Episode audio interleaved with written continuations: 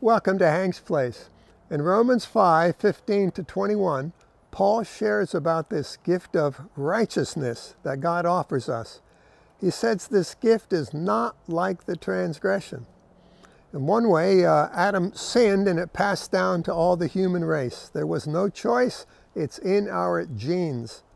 But Jesus' act of righteousness resulted in a free gift, Paul says, the gift of righteousness a gift that must be individually received and it results in justification before God. Jesus' righteous act has given each of us opportunity to receive the abundance of grace and this gift of righteousness. And by this gift, we reign in life. That is powerful. Read this, this passage for yourself, friend. Verse 21 says, Grace reigns through righteousness. In other words, grace is not a license to sin, as some would warn. Grace actually leads us into righteous acts and behavior.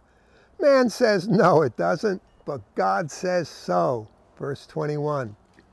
How righteous is this righteousness? 2 Corinthians 5:21 says we who believe have become the righteousness of God.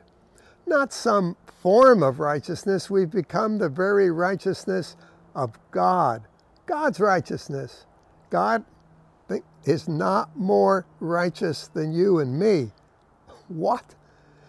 Has Paul gone crazy? Is he kidding? Huh?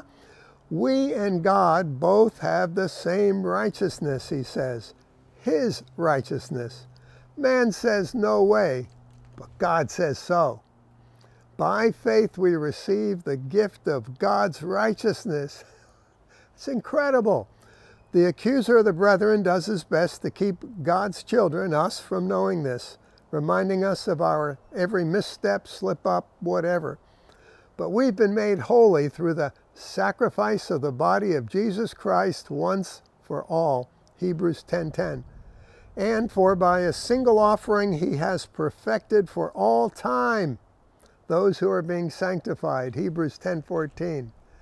We didn't get it by what we said or did, but by believing in what he did.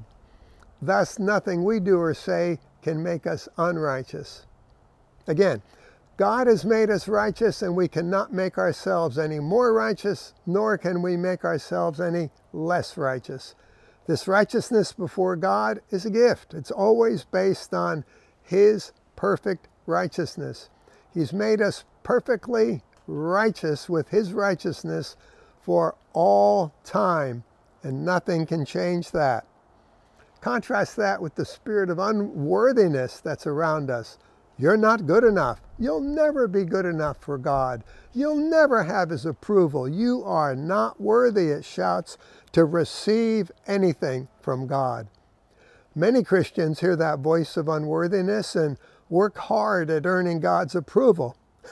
I knew I did for many years.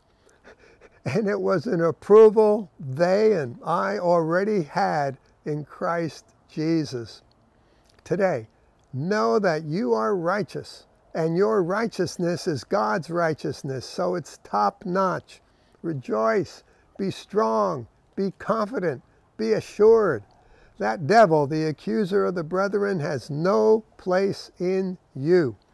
Yes, know that this gift of righteousness is yours and come alive.